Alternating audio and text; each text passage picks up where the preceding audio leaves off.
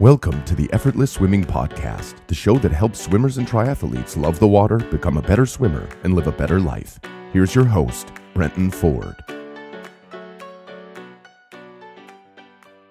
Welcome to the Effortless Swimming Podcast. My guest today is the man with the best haircut in the south, southern end of Australia here, Paul McKinnon, the Balanced Runner. Welcome to the podcast, Paul.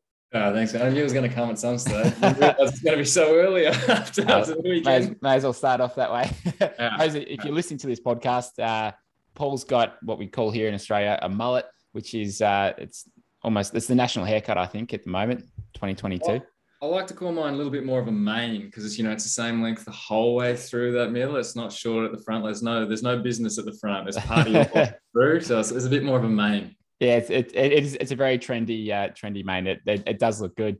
Well, um, Paul, you so I, I first heard of uh, you through uh, a friend, a mutual friend, Simon Hearn, and then I also uh, heard that you're on the uh, Triathlon Taren podcast probably three years ago now, and got a, you got a huge response from that from that podcast uh, because I think, I mean, from from what I can see, you coach in a way that I that I really like and and how I like to coach people, where you explain things very very well, very simply, and you can relate to um, what people are doing, how they should feel, and and you, you break things down in a way where it's it, it's just like well okay well that makes so much sense and I think that's why um, you've got the the reputation that you you do now. And you, I mean, you've just come back from the states. You've done a lot of work with Nike and, and the Nike athletes recently. So what was what was that all about?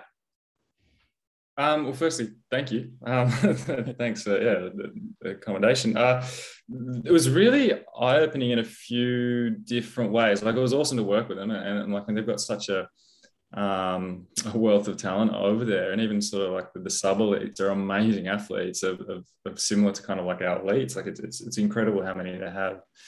I think the the working with so the, in particular someone like Galen Rupp or Emily Infeld who are you know seasoned pros over there to to get over there work with them um, and understand that they haven't had that opportunity to have that improvement in, in a technique side of things was, was really a bit eye-opening, given that is kind of the mecca of distance running and, and um, or middle distance and distance running. So to get that kind of confidence build, to get the reception and the feedback from them um, in, in a such a positive manner was really, really cool. And then start to see how it can kind of um, influence and, and be a part of a broader improvement of, of running as a, as a you know worldwide sort of thing um, was, was really really cool because they do have the avenues to able to do that and to to get that out to a broader um, to a broader audience. One of the things that we spoke about in the last couple of weeks as we've been leading up to this is with so with Nike with their their latest shoes, they found that they you get more improvement with better technique from their latest shoes, and and that's a a part of why you've been, I think, doing some work with their their athletes there. So, do you want to talk a bit about about that and, and why that is? Yeah, so like the, the original contact I had over there was a guy um, by the name of Chris Cook, who was a guy that I stayed with and, and you know spent a lot of time with over there. Now he's um, a part of the design and development of you know, the Nike Vaporfly, the Nike Alpha Fly. So if he hasn't been the actual designer, he's overseen it all. Um, so that was kind of the, the, the introduction to him. And he was really interested in how i did what i did and why it was sort of getting those really good results because he was seeing it from a shoe design and a shoe development side of things. Um, he's got a really inquisitive mind and his biomechanical kind of background but it was that side of things. Then subsequently so over the last 18 months they started to see a real pattern of um, athletes who moved in a particular manner or actually you know for, for one for a better term is, is like with good mechanics.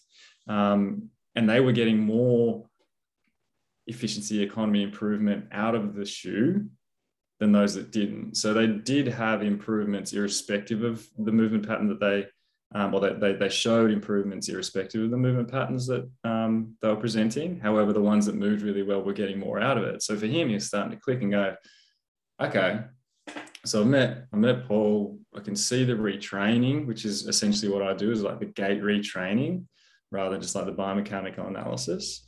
Um, historically, that's been a bit of a missing link. And it's highlighted now that the good movers getting more out of the shoe. And I've got this guy who's, you know, really delving into the retraining side of things. So how can we kind of put it together? And that was kind of the the real um, the reason to go over there because he was he was just as inquisitive, going, okay, how's it going to be received? You know, what can Paul do with um, a multiple different levels of athletes? So I was working with, you know, like one of the, the best distance runners US have had through to some high school athletes over there and everything in between just to see what would happen in the reception. And he sat into all the, the sessions. And for him, it was like, okay, it was a bit eye opening to say, we can get these improvements at all these different ranges so that we can actually make the most of the shoes that he's developing. And that was kind of then, okay, how do we then put it into the design of the shoe? How do we put it into like the retraining or the training packages for each of these athletes from all these different levels? So that was the main reason for it. And then yeah, it's kind of yeah, grown a little bit from there. And one of the thing, the one of the ways that you love to teach is to use cues. And I mean, for me, the way I see a cue is it's almost like all these different movements, all these things that go into a, a certain movement. If you're thinking of every single step, you know, for swimming, it's like, okay, enter your hand in front of your head, then reach forward and rotate your body, and then tip your fingertips. It's too much for people to remember. Yeah. So a cue just brings it all together in this nice little package that you can just think of and it's much easier to actually do the movement because you, you're not overthinking things. Um, so for you, like when did cues become a way that you like to, to teach things and how did you come up with the cues that you use? Um, I think there's probably a couple of parts to it. So I think with running, it's always been about like foot up, whereas I'm very much top down. So everything that kind of influences the foot strike, the foot movement, the time on ground, and the mechanics of the leg are influenced by you know the arm pattern, the body position, and I think that's become one of the really key parts of the differences that, that what I do, being you know completely flipped. And the way I see it is, what should be most still or what is the foundation of the movement in this case being running so what should be most still and it is the torso so trying to make that the best, almost like the, the first port of call, and then kind of working off that um, rather than trying to aim at the foot, which is what is moving most, and trying to change that. Mm. It's kind of really yeah. flipping on its head of like, and, and I sort of think about it in, in, in like, you know, strength and conditioning terms. You think, say, you know, a squat or a deadlift, you're thinking, okay, what is most still? It's the feet. So make sure that they're in the right position for the person. And then you can kind of build up from that. If the feet are in the wrong position or in a golf swing, the feet are in the wrong position, you're stuffed. So kind of work up and then out to what's moving most, you know, and go from there. So if we're running, it's actually flipped. So, you know, for me, it's like torso and then work down from there. Um, so that part's a real different part. I think when I started to realize that was when I was running myself, I was trying to actually influence my feet. And I started by arms. It was almost like for me, it was intuitive to go, okay, well, if they sound offbeat or if they don't sound even, then how about I just kind of swing my arms in a manner that are even and see how that influences the feet. And straight away it started to change. Hmm. And I think that for me started to go, okay, well, what's the influencer? And if that's the cue that I want to work on, or if that's something that's going to influence, always thinking about what is going to influence most and then work from there. And that's why I started to use cues so much more in a running sense, but it's also sort of infiltrated in just other things like what cues can I use to kind of create a better movement pattern in a golf swing or this or this. And I'm no, you know, golf pro, but it just started to make me think about how, how they work. And they just work so much better because it's an influencer rather than a result based outcome focused. Mm, yeah and that yeah that's that's that's really helped. And and being able to as you said focus on one thing at a time and give it time to become habit because it's such a repetitive movement both you know running and, and swimming. It's just repeated movements open cycle open open keep going. Just give it time to become habit so that you don't have to think about it again. And then we can work on the next piece and the next piece and the next piece. Uh, it's really interesting you said people would often think about the feet first trying to change that and you went top down. I heard this is a couple of years ago. I heard uh, a coach say that a swim coach talk about he he says he looks at you know, look at the feet and then eh, and you can determine like look at that first and that's determining what happens out the front of the body. But for me, it's always been the other way. It's always been been top down, and I I don't know why it's been that way, but similar thing I find like often the legs and the feet and the kick is more influenced by what's happening out in front because the legs will typically be a counterbalance to what is happening out in front of the head. So I've, I've seen it really the same way in swimming. So yeah, to me that's interesting because it just it never really works for me just looking at the the feet first because um, for me it's always it's more been what's the head doing what, what are you doing through your shoulders and your, your body because if your shoulders are going to 90 degrees which is too much rotation it's like well of course the feet are going to kick out wide to stop you from continue to going continue going too far on your side. So um, yeah I, I, think that's that's quite an interesting one just uh, listening to you talk about that there. Well it's almost like what we are talking about just before we got on the call as well about the body position.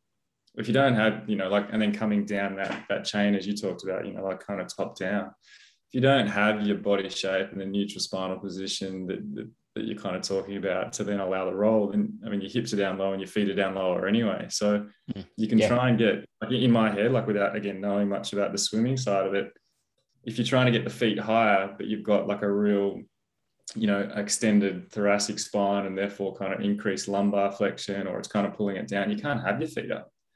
So it's impossible to get the feet position where you want to be if you haven't got the first, you know, the, the torso in the right position and then, you know, everything kind of sinking off that.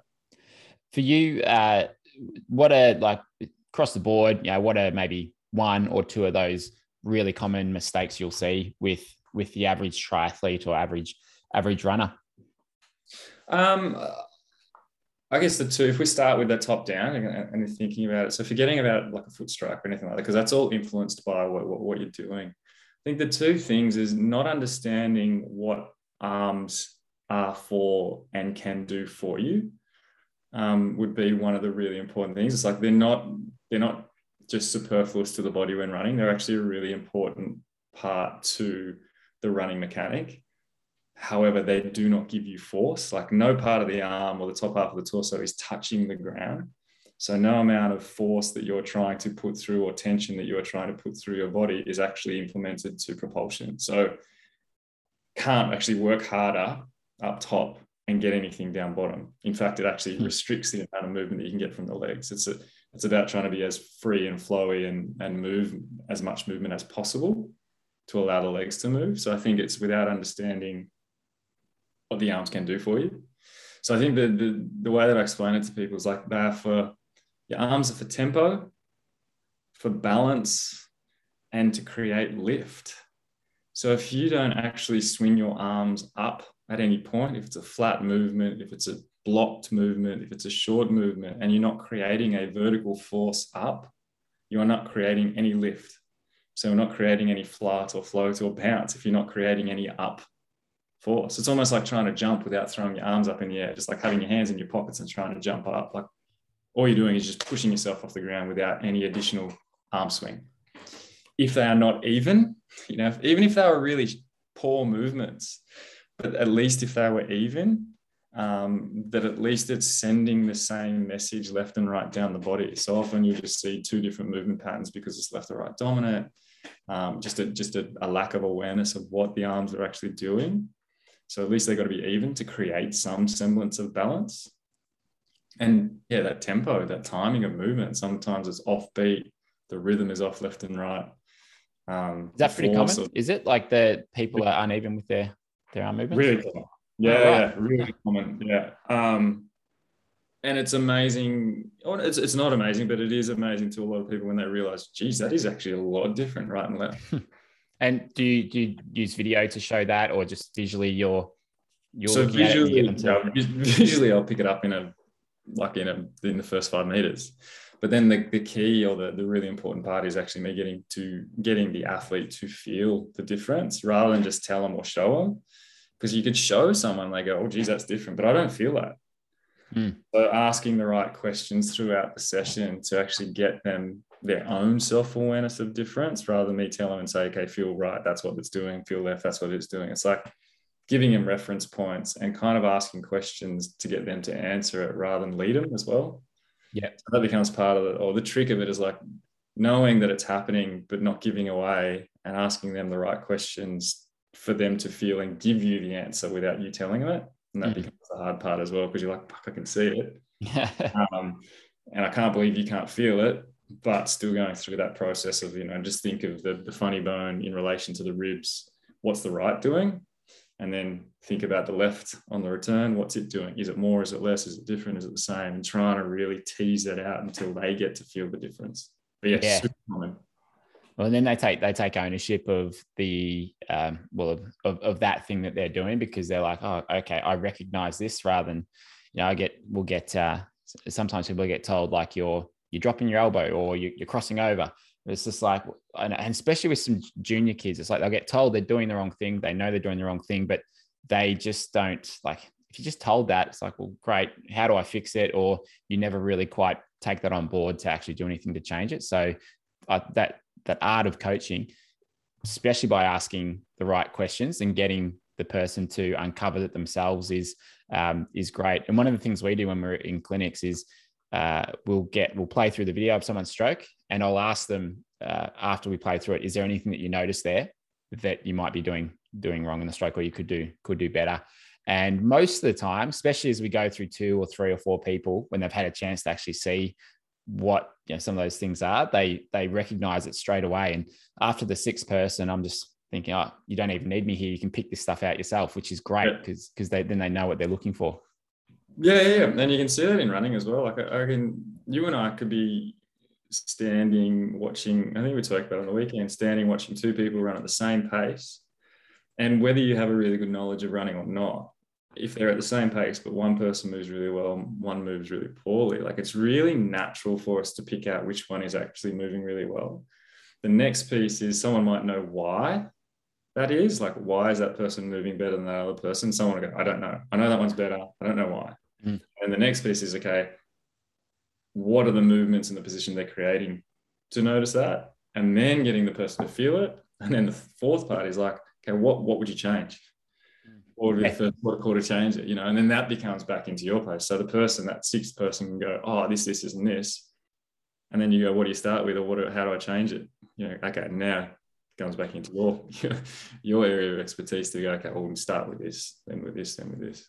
Yeah, there's a, there's a lot of, uh, that's right. There's a, there's a lot of steps along the way. One of the things I've found really um, helpful with like I obviously put out a lot of YouTube content. We do the podcast and stuff. Is most people who come along, they've got a, an understanding of what they should be doing just from seeing the videos, and they visually they know what they should do, and then uh, either like doing a video analysis or some clinics, then they like then it's kind of that that last step of right, what am what am I doing, and then what um, how do I actually change my stroke in those those certain ways. So there's a lot of steps that um, that go into it. This podcast is brought to you by our sponsor, Form Goggles. Form combines the world's smartest goggles, real time metrics, and guided workouts to make swimming fun. It's the game changing membership that's redefining swimming. Form Smart Swim goggles feature a transparent display that shows your time, distance, and pace as you swim. And with the monthly or annual memberships, you get a huge library of guided workouts that give you workout instructions and tips as you swim for an incredible workout.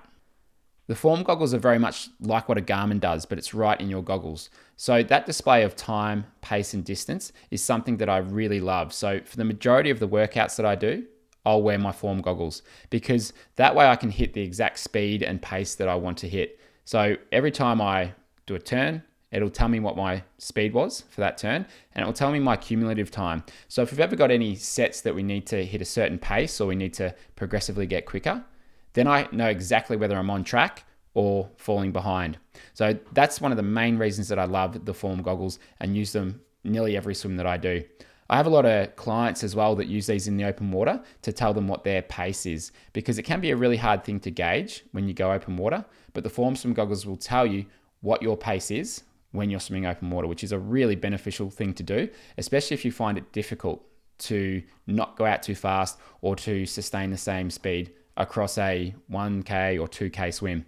The other thing I really like about the Form goggles is that the Form Swim app it breaks down everything about your session. So for a lot of sessions, I'll look back and see what was my stroke rate, what was my stroke count for certain parts of the main set.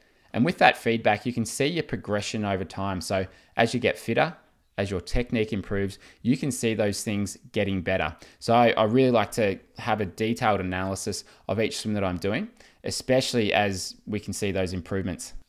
And when you purchase your Form Swim goggles, you can save 15 US dollars off the purchase price by using our coupon code effortless on checkout or go to formswim.com forward slash effortless. That's formswim.com forward slash effortless. All right, back to the podcast.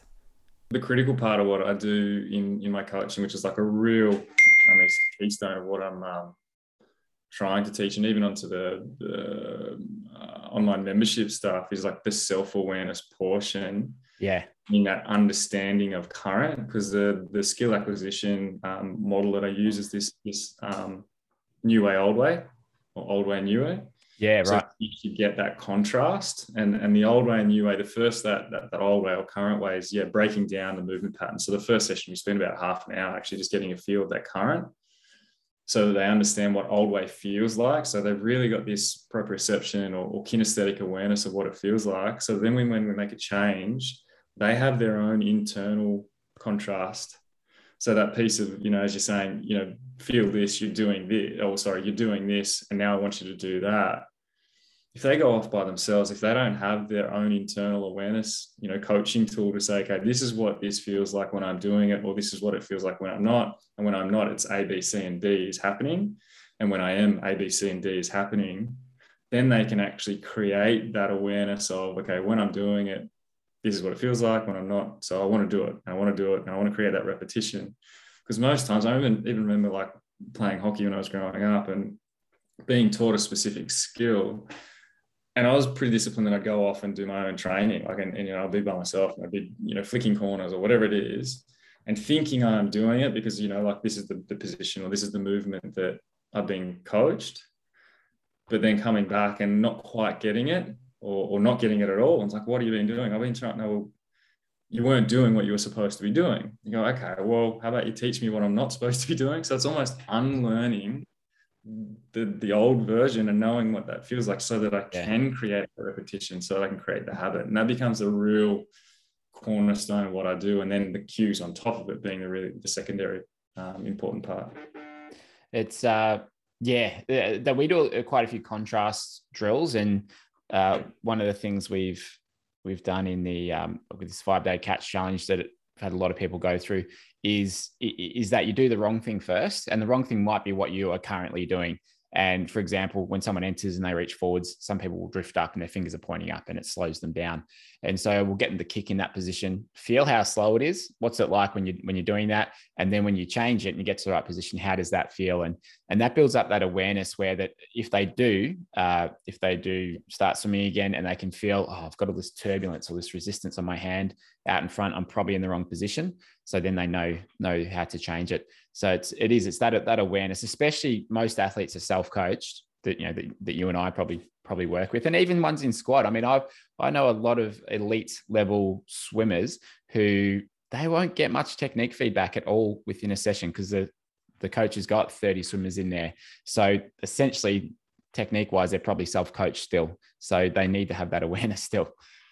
Yeah, well, that's I mean that's running to a T, you know, like because they don't do technique. So it's literally, yes, yeah. group, um, run, run more, run faster, and that's how you get faster. Like that's literally. So if, if yeah. someone wants to technique, it's it's what they've picked up as a kid. It's how they've done it. It's how they've always done it. Or it's you know, oh shit, I keep getting injured, so I'll try and do this myself. Or what am I doing wrong? That's like that is pretty much running a 101. So the variation between good technique to bad is quite broad mm. because it's just you know, throw some eggs at a wall and off you go. Um, yeah, which is, which is, which is ideal. Those with swimming, it's technique so obviously it's so obviously important.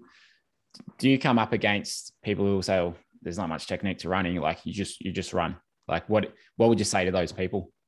Well, I think, and I used swimming a lot to say like how important technique is, and, and, and obviously it's it's a, it's a real understanding of it because if you, I mean, the, the consequences of not being able to swim are pretty dire, you know. But then when it gets into like performance side of things, like the the hydrodynamics that um, can hold you back becomes so much more influential than say what aerodynamics in running. The thing that's really important in running, though, is the amount of shock and load that is going through the body upon each footstep. So it's actually not about performance, it's actually about injury prevention. And injury prevention and performance are on the same spectrum. It's just that you see a lot more of the, the former rather than the latter because people just go out and run. So yeah, you hear it a bit, and I think for a long period of time, because I think technique hasn't been done well, it has just been, oh well, you just run how you run, and and, and you just kind of manage it.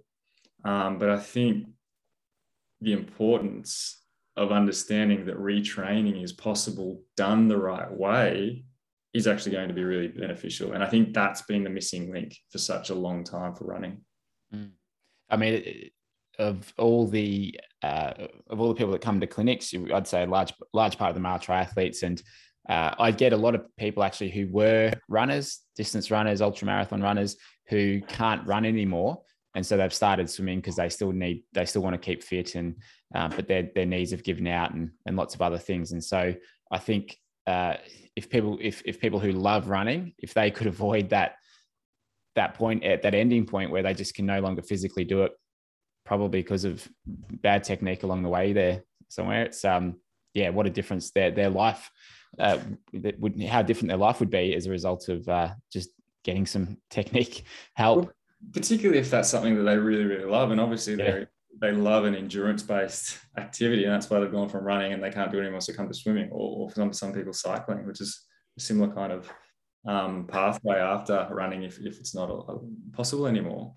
Because I think that we can load different tissues within the body and we talk about you know specific loading within training programs being you know that 5 to 10% increase and you know being really safe and and um, um, conscious of not building up too much too soon which a lot of people still do wrong so there's like one one poor part of it even movement aside but if you're not loading tissue that can adapt in that manner then it doesn't matter how safe you are so if you're moving in in a really poor manner and you're hitting and loading bones and joints with muscles and tendons as an assister, then it doesn't matter how safe you are. You're to hit a breaking point.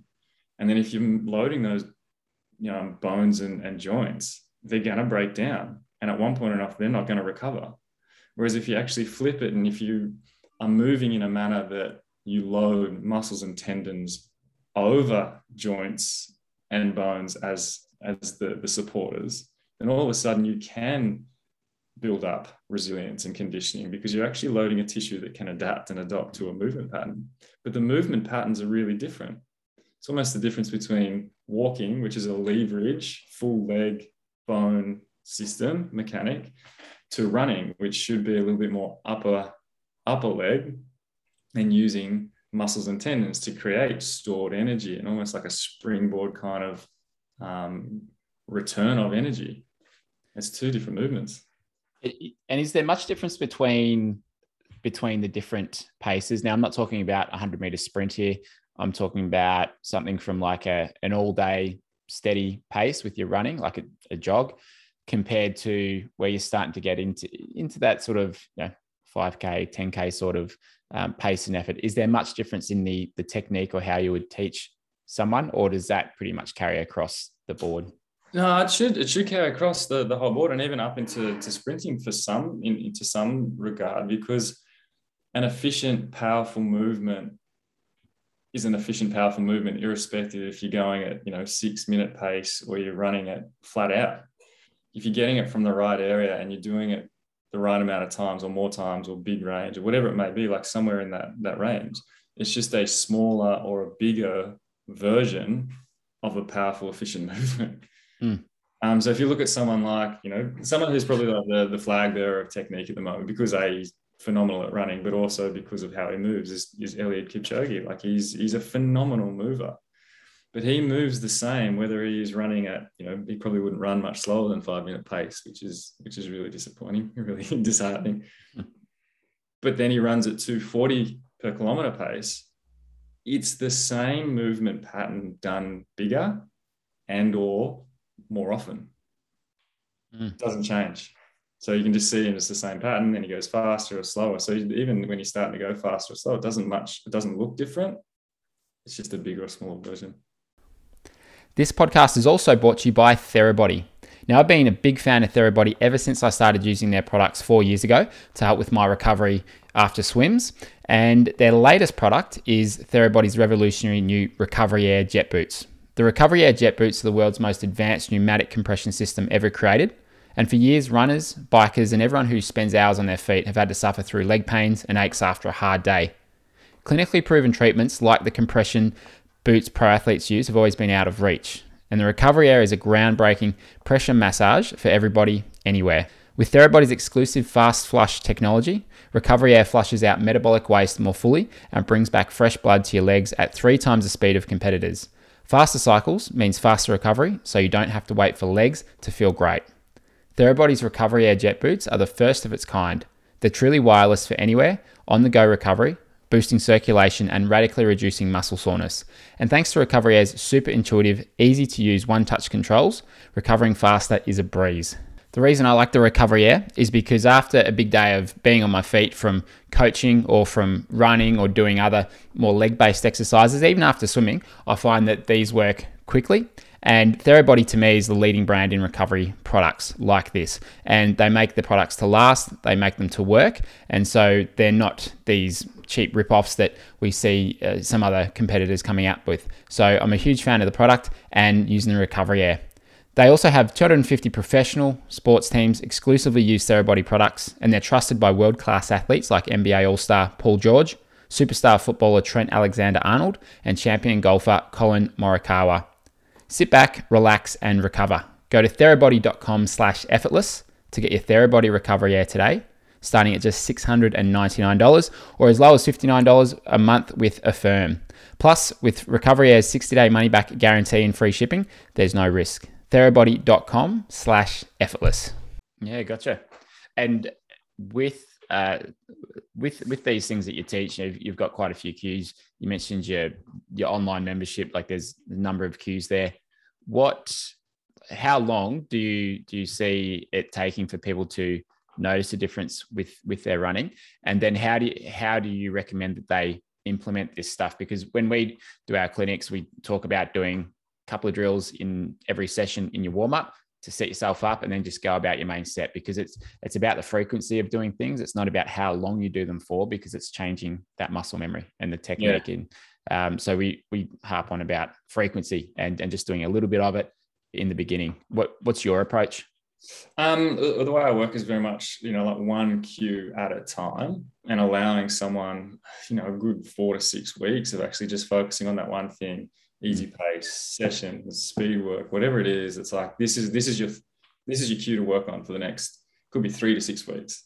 Now, depending on the cue, depending on the individual, depending on how often they run, you know, how quick they adapt, it just depends. You know, there's a there's a varying range of how quick someone can adapt and implement it into their their habitual movement pattern, and that becomes into um, each individual. So the the stuff that you talk about on the on the online stuff, it's you know all the cues are set out, but it's also set out in a manner that um, gives the athlete the knowledge to understand when they'd implement it, how long they'd hold it for, and then what to go to next. So it's all kind of set out in that in that regard, and it is very much give yourself time. Mm. Think about one thing, don't think about anything else. Be aware what it's doing for you and what it feels like when you're doing it. Be aware what it feels like when you're not doing it. And there'll come a time where it becomes a natural movement pattern. And then that's the time where you can actually move on to the next cue. Yeah. Yeah. Most most people don't give give the things that they're practicing enough time for it to kick in and, and make a difference. And I had uh, had someone on the podcast probably 12 months ago now, and uh, she she said she came to a clinic. She um, was was practicing things for I think it was like ten weeks. She was practicing those things for ten weeks. Time stayed exactly the same, and then all of a sudden something clicked and it came together.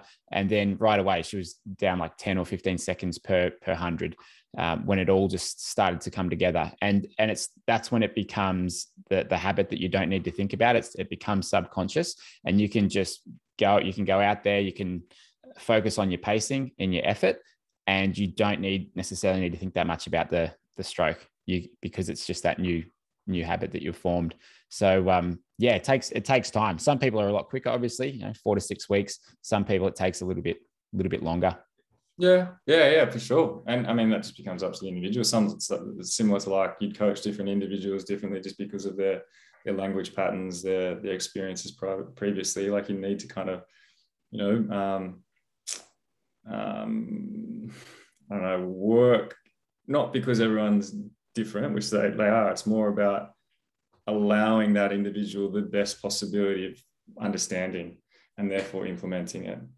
Mm. Uh, but I think the, the thing about running is that because it is such a, you know, like heavily, heavy impact or body impact um, sport, I mean, if you're doing something better and you have that new way, old way awareness, if it doesn't feel better immediately, it probably isn't. It might be hard to continually implement it because it's not your habit. And that becomes a really strong cue. Like that, that brain is aware. It's like, geez, that actually feels better. I got to concentrate on it. And, and I do have to make sure that I'm continually doing it. But I can feel when I'm not doing it because it doesn't feel as light, as free, as you know, as floaty, or whatever it is, depending on that cue. So you get that real kinesthetic awareness of better and go, shit, I want, to, I'm chasing that all the time until it becomes habitual. But if you've got, like you mentioned, like if you've got two or three or five things, like it become really critical of like, um, like running in particular programs or, you know, two hour long um, sessions and seminars where people are running in a big group for starters and then being given like five or six different things to go home for and, and, practice. Now they might be the right things. So like I've not been critical of you know the information given. It's like they go home and if you're focusing on one thing, there's five things that aren't being focused on. And then you okay, well focus on the second thing, and then there's still five things that aren't getting focused on. And all of a sudden, three or four or five weeks down the track, you've been thinking about these four or five or six different things. None of them are habit. And straight away, someone will just go, ah, stuff it. Like it hasn't changed anything. I, I forget it. I'm just thinking of all these different things, and none of them are becoming habit mm. because it doesn't have time and it doesn't have focus. and so it doesn't become habit. Yeah. Yeah. That's, that's it. it, it what I say to people at the end of a clinic is we'll often give them three things, sometimes two, to the, the, the big rocks that are going to help them move forwards. Uh, but then I'll normally say, look, spend the next four weeks or so on this thing, or maybe two things together if they're sort of related. You can you can do the two, but um, yeah, that's it. Don't try and do them all at once. Don't even you've got three things. Don't try and do them all at once. Just just pick one, maybe two, and then you can move on to the next thing. And there's an order of things you should work through. Uh, we've got our five core principles that follow that follow that order. Uh, you've got your cues on the on the membership there. You've got you've got the order there working sort of top down. So um, yeah, and, and like it's it requires patience. It requires people to know what to expect going forwards in in how they will how they will react to it, and to um, and to not be looking for those speed gains straight away necessarily because it just it takes time. But with that long term focused person, they're the ones that uh, six months, twelve months down the track, they're they're going to be the ones that are, that are running better because they're being willing to just just commit to it and, and take the time to to practice. There's a there's a blessing and curse with running in regards to how many steps you take in a minute. So how many how many strokes per minute like is, is, is a gauge or a rough you know between easy pace and you know when when they're going harder but where is that range sitting for swimming yeah you'd say most people would average like 50 strokes a minute just yep. if they're swimming comfortably and that might go to between 60 to 70 for for your average person yeah when they're going so, fast you do have like a little bit of time per stroke to probably work on, you know, two or three different things. Because once you do catch and then and then a pull, and then you got the other side. Or let's just say for those, I might have no idea because I'm horrible at swimming. Um, but you've got maybe you know one second or maybe slightly more, slightly less per stroke. Mm. In running, you've got three steps, two to three steps in each second. So it's like it's happening really yeah, rapidly. Right. It's almost impossible to think about you know one or two things uh, sorry two or more things each step or each movement pattern because there's going to be two and a half to three per second yeah. You know, just happening. So it's like it's almost impossible. Whereas i can completely understand if you've got like a bit over a second people are pretty good to kind of go bang bang and then next and bang bang and then next whatever it means and then until that becomes habit. Whereas yeah running it just it's a blessing that you can get so many repetitions in one run but it's also a curse because you can't think of anything more than one thing. Yeah, yeah, that's that's exactly right. I didn't think about didn't think about it that way, but that that is one of the good things about swimming is you know they can do too if it's head position and maybe your alignment. You can focus on those two because yeah, you've got that little bit more more time. But uh, yeah, running happens very very quickly. Um, yeah. And so for someone listening to this, they and as I said, we've got a lot of triathletes who listen to this and, and people who run for general fitness where can they find out more about some of these cues that you're, you're talking about and, um, and, and where to find you? So there's a there's a fair bit of information about the the, the membership program on um, tbrunner.com. Um, so the balanced runner, that is tbrunner.com. Um, information about the program, what it looks like, um, how to be setting up. So there's that sort of stuff.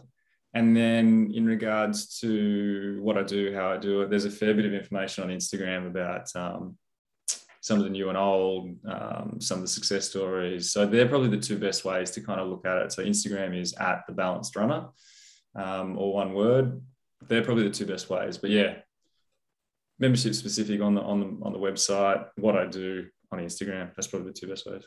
Yeah, fantastic. And those that are listening to this, uh, if you do want to become a member to, to Paul's membership there at Improve Your Running, um, use the code effortless on checkout, um, and we've set up a, a, a discount there for the uh, for the first month. So, um, Paul, appreciate you coming on. And um, when I uh, when I sort of first saw what you you were doing with your coaching, I thought, oh, this is like the this is the effortless swimming for for running. I, I really like uh, like your your approach there, and um, I appreciate you coming on and sharing some of those some of those things. And um, we got to catch up on the weekend. It's just um, yeah, I mean, it's I think we're in a pretty similar similar place in terms of our our coaching and who we like to work with, how we like to to do it, and um, I mean, I'm learning all the time, and I, I, like learning from people in different sports, and even just some of the, the cues that you use and how you approach it, like working top down.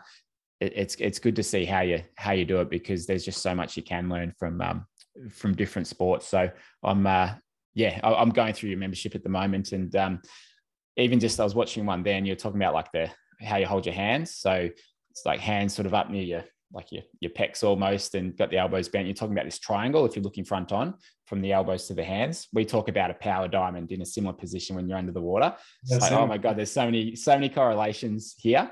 Um, that it's yeah, it's quite it's quite funny seeing uh, seeing that. So yeah, I'm enjoy, enjoying watching that. Well, and I appreciate you being on the podcast. Uh, no, it's that, like on the the similarities, like you you're talking about, we're, we're all similarly shaped bodies, so there's going to be like similar angles. Like we're all coming from a, the same you know bit of plasticine and then it's like the movement's different and what angles we're going to use from there. So that's it's, it's why it becomes probably cool in regards to like we're, we're using a similar plasticine model to start with but then we're um, look really appreciate um, you having me on on the um, on the podcast. And, and but also I think for some of the, the, listeners like Brent's been really influential in helping me get to the point where I'm at with the with the um, the membership program. Like you're really influential in saying well you know, you got people who want to actually get better at running but don't want to do one-on-one and you know you're not really providing them opportunities. So you've probably given these guys more opportunity as a result just in the running sense you know which has been really cool and, and, and like i'm very appreciative of that that side of things too. So kick my ass into gear a little bit and but also provide a different perspective to it which has been really um, appreciated. Well I, I, like i remember chatting those couple of years ago where you you had a i guess a little bit of a hang up on like I, I want to make sure people are doing these things correctly. So I'm only doing one on ones and um, and I had a similar thing when I first started. It's like I want to make sure that people are doing this 100%. So um, I'm just I'm not going to put put stuff out there. But um, the thing is, like, there's people that want to improve their running, and if you don't if you don't teach them the stuff that you would teach in person, then you're going to be limiting it to probably one percent of those people who could learn that stuff and improve. And the amount of people who have just watched my YouTube videos and they've emailed me and said, like, oh, I've gone from this time to this time, and and I've and I love swimming. It's like, well, that wouldn't have happened if I if I was just too caught up in just like only doing one on ones. And so I'm glad you took that step and and put it together in a in a program online where people can wherever they are in the world they can go through it on their own time and they can learn those those things that you do do teach in person um, but i think as a coach you know we are perfectionists and we want to make sure that everyone gets a good result it's it yeah. is hard to sometimes just let that go but, yeah. Uh, yeah. Well, it's it's and it's kind of yeah, it was a bit of letting go and not. You know, I mean, the quality is my number one value for what what we're kind of doing. So, but you can yeah. still create quality in that format, and understanding that you know it's it's not the same format. So whilst it's still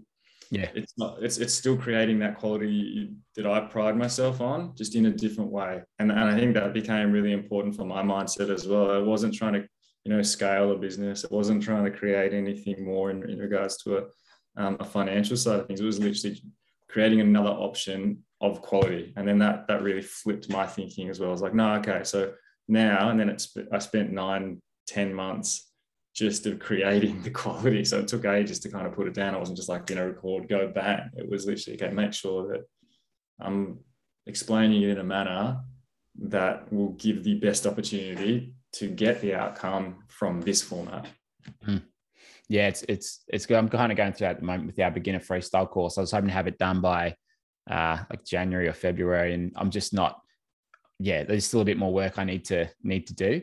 Um, yeah. and but that's yeah, that's that's right. You know, you, you want to keep the quality up there because that's what your reputation is is built on yeah. is, is the quality, and um, and it's it's it's really important. So um, yeah, and and you've certainly done that with the with the membership. So um, yeah, thanks again for being on, and, and I'll get you back on uh, down the down the track as well once I'm uh, once I get a chance to implement some cues into my own running and uh, yeah. be, be sub three minute pace for for 10k. yeah, well, look, no, if you can do that, and I'll I'll hang my hat on that.